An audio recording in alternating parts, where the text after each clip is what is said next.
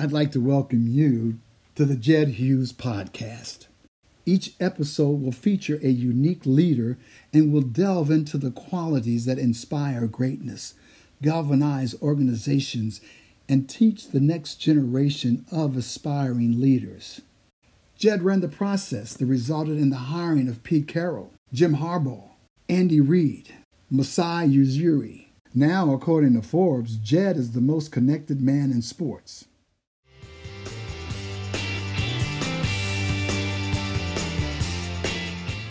Our guest today is a native of Tucson, Arizona, and will discuss two of the most challenging encounters he had as the athletic director at the University of Missouri and now at Baylor. In addition, he'll talk about hiring head football coaches, the challenges the NCAA is facing today, and what it's like to be a student athlete with a name, image, and likeness opportunities that await the superstars. Our guest, Mack Bernard Rhoades IV.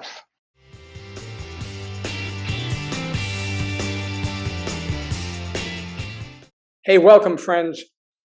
What often defines a leader is how they handle crises. And our guest didn't just have to deal with one, he had to deal with two. If you think about social protests, when he was the athletic director at the University of Missouri, there were racial and social issues that caused he and the head football coach, Gary Pinkel, to stand shoulder to shoulder with the football players. During this period of time, the university lost their system president, the chancellor of the university, and then just a short time later, when all this unrest had been settled Baylor came calling because they've been dealing with uh, uh, issues around sexual harassment that their head coach, Art Briles, and their president had not dealt with effectively. And they brought our guest, Mack Rhoades, in to fix it and to, and to bring championships to the university. Our guest, Mack Rhoades. Well, welcome. Well, welcome, Jed. Thank you for having me. It's uh, it's a pleasure, and I appreciate the uh, the introduction, as I was listening to that introduction, I was just sitting there thinking, man, I'm not very smart uh, to to walk into to, to, to both of those. But um, those were two great challenges that that helped me grow as a leader. And I, I, really do look at it this way. I was I was blessed to be a part of both of those those incidents and uh, you know trying to navigate both um, completely different situations, different institutions really, really think I, I grew as a leader and learned a lot from from both of those situations. It took, you know, about nine years for you to get your first AD job. So the question I've got is when you think about your career, and we're going to dig into these two situations we described, who were impactful people that helped you uh, from a leadership perspective? There were a lot of them. Um, certainly, you know, the, the the very first one that was so impressionable upon me was was the athletic director at Yale University, which is where I really started.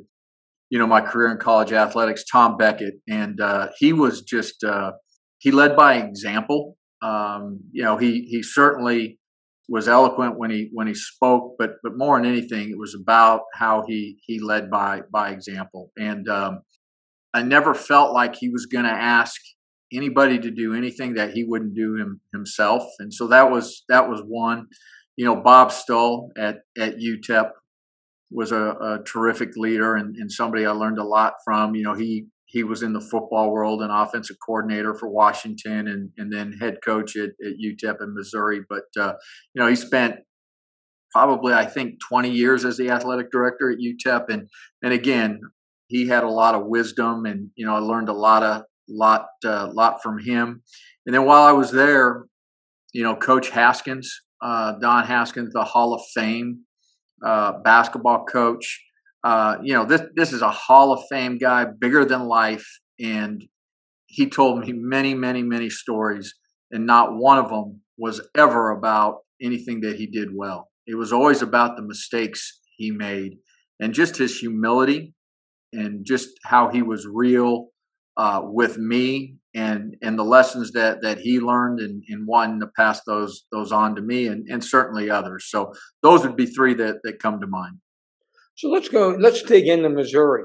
Um, when you went there, was there unrest or did it start to unravel after you'd been there for a short period of time with the social issues? Yeah, when when I arrived, and I don't remember the exact time, but uh, time frame, but Ferguson hadn't hadn't happened too long or too past in the in the in the distance, and and so I think there was still some some remnants of of that um, that that we were we were dealing with.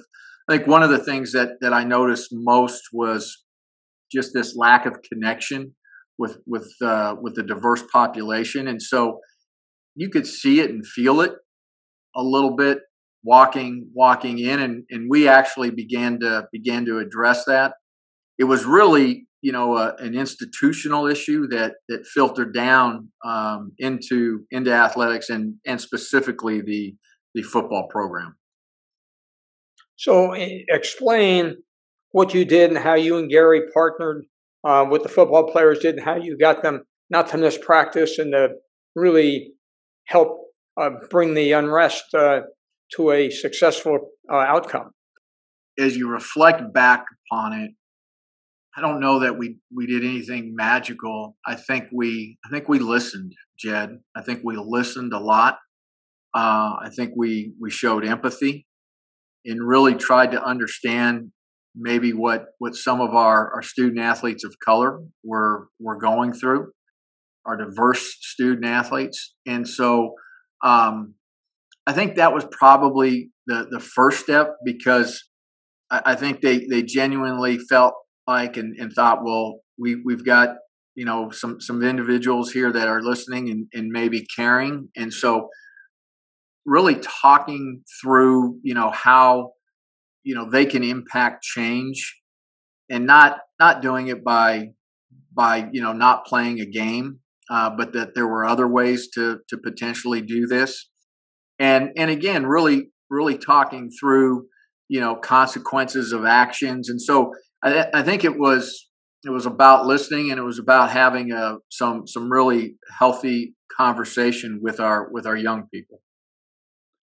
You go to Baylor, I mean, not a job that people are raising their hand for, and you walk into a, a storm from the president, President Starr to Art Briles, and what had happened with unrest with the football players, their involvement with women, and so forth. How do you get that under control and then go out and hire tremendous coaches and compete? Yeah, it's uh, I, I appreciate the question. I, I think you know, again, coming in or I was pretty pretty adamant about this is who we're going to be. This is our culture, and uh, I remember doing a, a presentation probably a month about a month into my my tenure for all of our staff, and it, it was entitled "Get on the Bus," and it was really about you know these these are our core values. This is how we're going to work. This is how we're going to we're going to treat one another and uh, and I was pretty, you know, I was pretty candid that um, you all have an opportunity to, to to get on the bus, and you know, for some, this this might not be the right bus to get on, and and if that's the case, no hard feelings. We can find a way to to to, to move in a di- different direction. That's that's good for for both of us. You know, in that first year, we had over 110 changes in terms of staff and so we we did make a lot of change, um, and so that was that was also part of it. But but I do think we we gave people an opportunity to say, all right, I, I want to be part of this. I want to be part of this vision. You know, we talked early on about what our purpose is, and you know, we talked about preparing champions for life. And so it was really, you know, just one day at a time, you know, in everything we did and how we operated, reinforcing, you know, those those core principles for us and again, people that, that didn't want to buy in, they they had the opportunity to to move on and, and go somewhere else. How do you build your relationship with your president?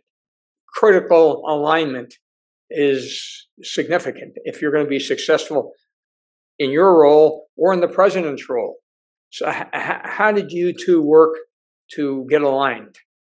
Yeah, you know, I, I think when you when you talk about leadership, right, you always you always think about about leadership down and, and people that re- report up to you. And I think equally important, and maybe even as, more important, is is those that that you report to. And, and so managing up, leadership up, and uh, and I think that that takes some some time and and some skill and some art.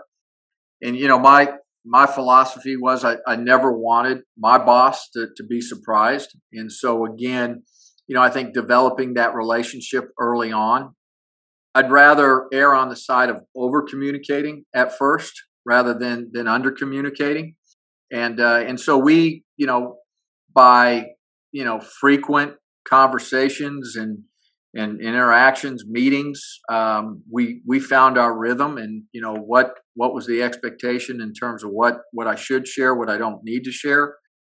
You know that was that that early process of just learning who each other who each other were, but um, you know, again, I, I think it's it's so important to establish that relationship immediately. When you think about the, the relationships on campus, have to have a great relationship with your president, have to have a great relationship with your, your board of regents.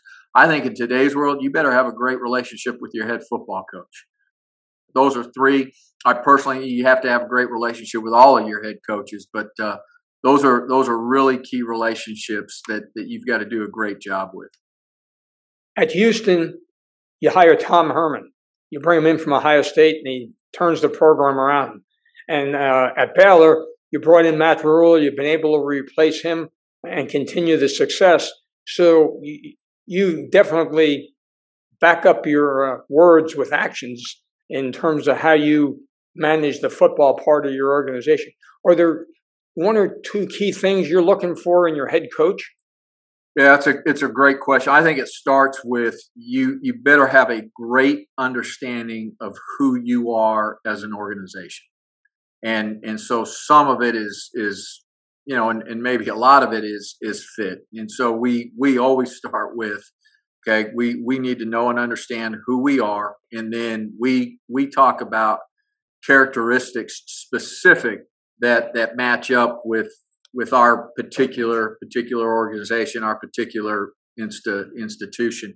You know, but I, I think that qualities that that are evergreen, that you know that I look for no matter where I'm at, the combination of intelligence and, and humility are are two two qualities that you know I'm always to make sure that that the candidates that we talk to um, you know display the the, the person that we up ultimately hire has has both of those. I, I think if if you've got a a person that's got great humility and and part of humility is is understanding who they are and high intellect they're going to continue to evolve. They're going to continue to get better. They're going to continue to to reflect upon how how they get better as a leader, how they make the the people around them better as as leader. This this industry, this business coaching is is about continuing to to evolve. There's there was a national championship coach here just recently that invited you know some some head coaches. Dave Aranda was one of them to to their place to sit down and talk and to learn. And this is this is somebody in their 70s that that's won several championships. And so that ability to continue to to evolve continue to learn is something i think is is really really important. So if we put our glasses on and we look at what's going on in intercollegiate sports and we begin with the ncaa and the governance model that's under scrutiny that's you know being reevaluated and so forth how do you think that's going to shake out as it relates to the power five and, and the and and the the group below? Do you think you have your own, autonomy? What do you see happening as it relates to uh, the governance model of the Power Five universities?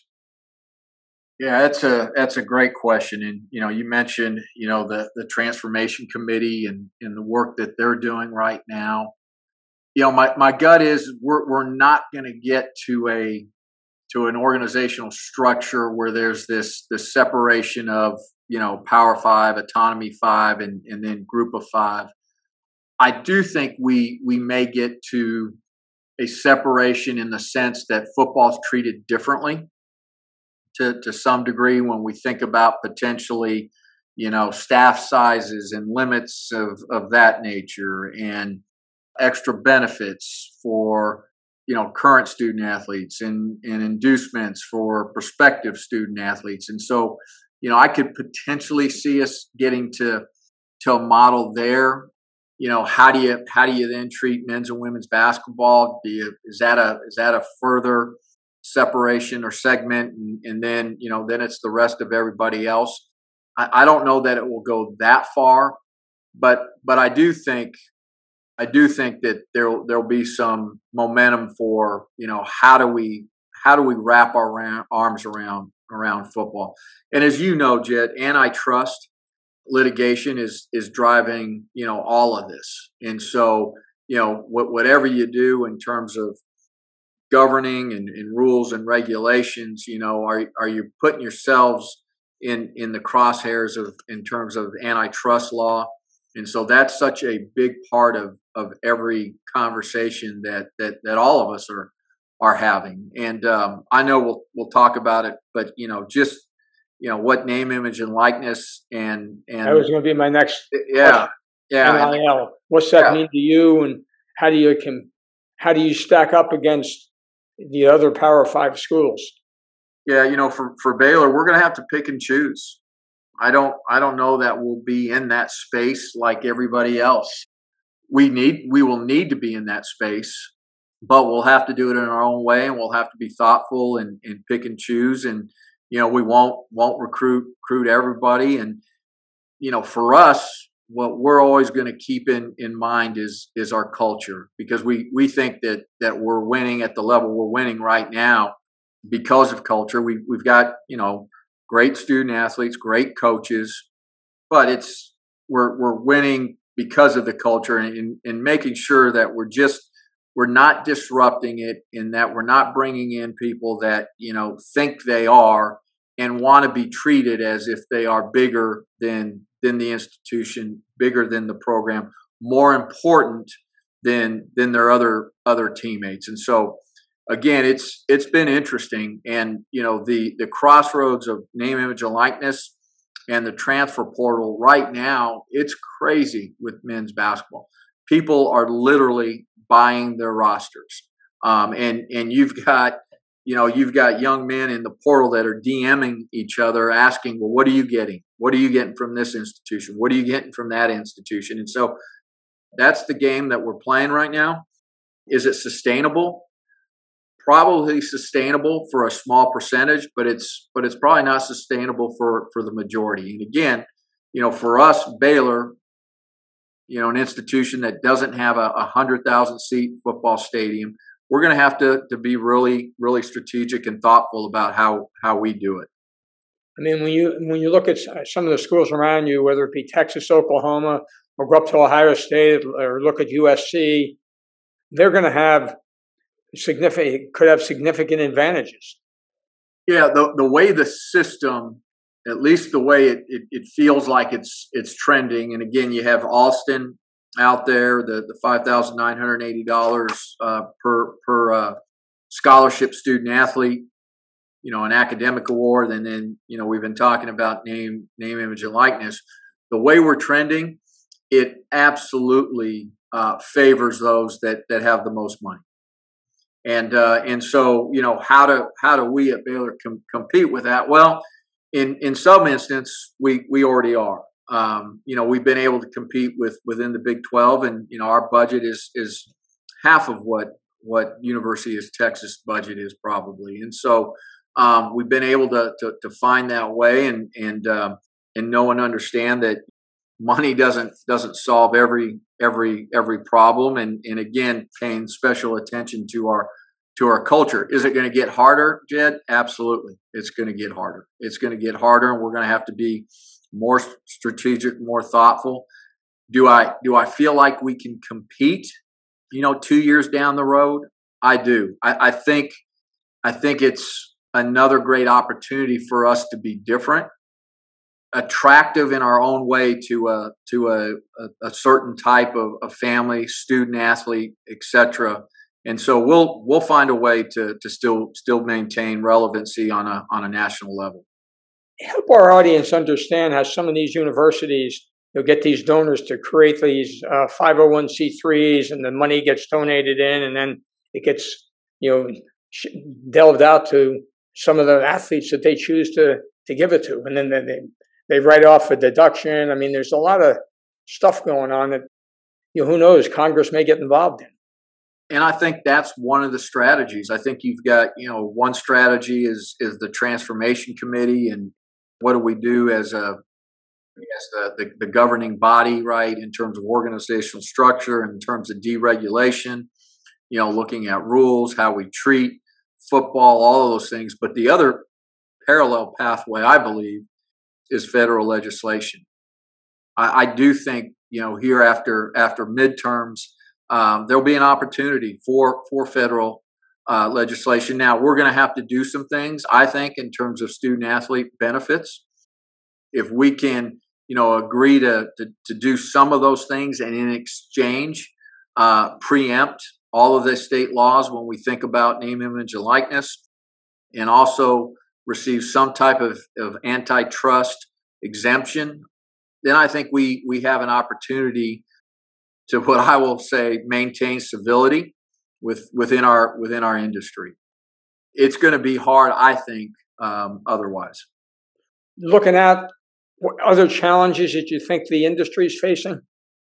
Yeah, I, I think that you know um, we we've talked about the, the the bulk of them in terms of name, image, and likeness, and, and just the, the the the cost. I think one of the things that that that I know that that we're really worried about is is mental health, mental health of our of our student athletes, and and you're starting to see that more prevalent in and some of just the the unfortunate things that that, that have happened where where some young people recently have taken their own lives but this this pressure on a student athlete to perform um, this this pressure for them not only to perform in competition but but in the classroom all of the other things. I don't know that that i would call it a crisis but it, it certainly feels like like one. And so you know that's that's something that i think you know each and every institution each and every you know athletic department is is grappling with. I don't see that getting any better. I see it becoming even even more intense. And so you know how do we how do we all navigate that for the for the well-being of our of our of our young people? So that would be that would certainly be be one. You know jed where do where do salaries continue to go and and and who can who can pay them? You know here's here's one thing i i, I think about. College football um, in terms of america it it is one of the the great events period in the United States. The way it brings people together, it galvanizes people on a Saturday. You know, if we get to a model, Jed, where where there's 30 super teams, and so there's 15 games, 20 games a Saturday that that really have meaning behind them.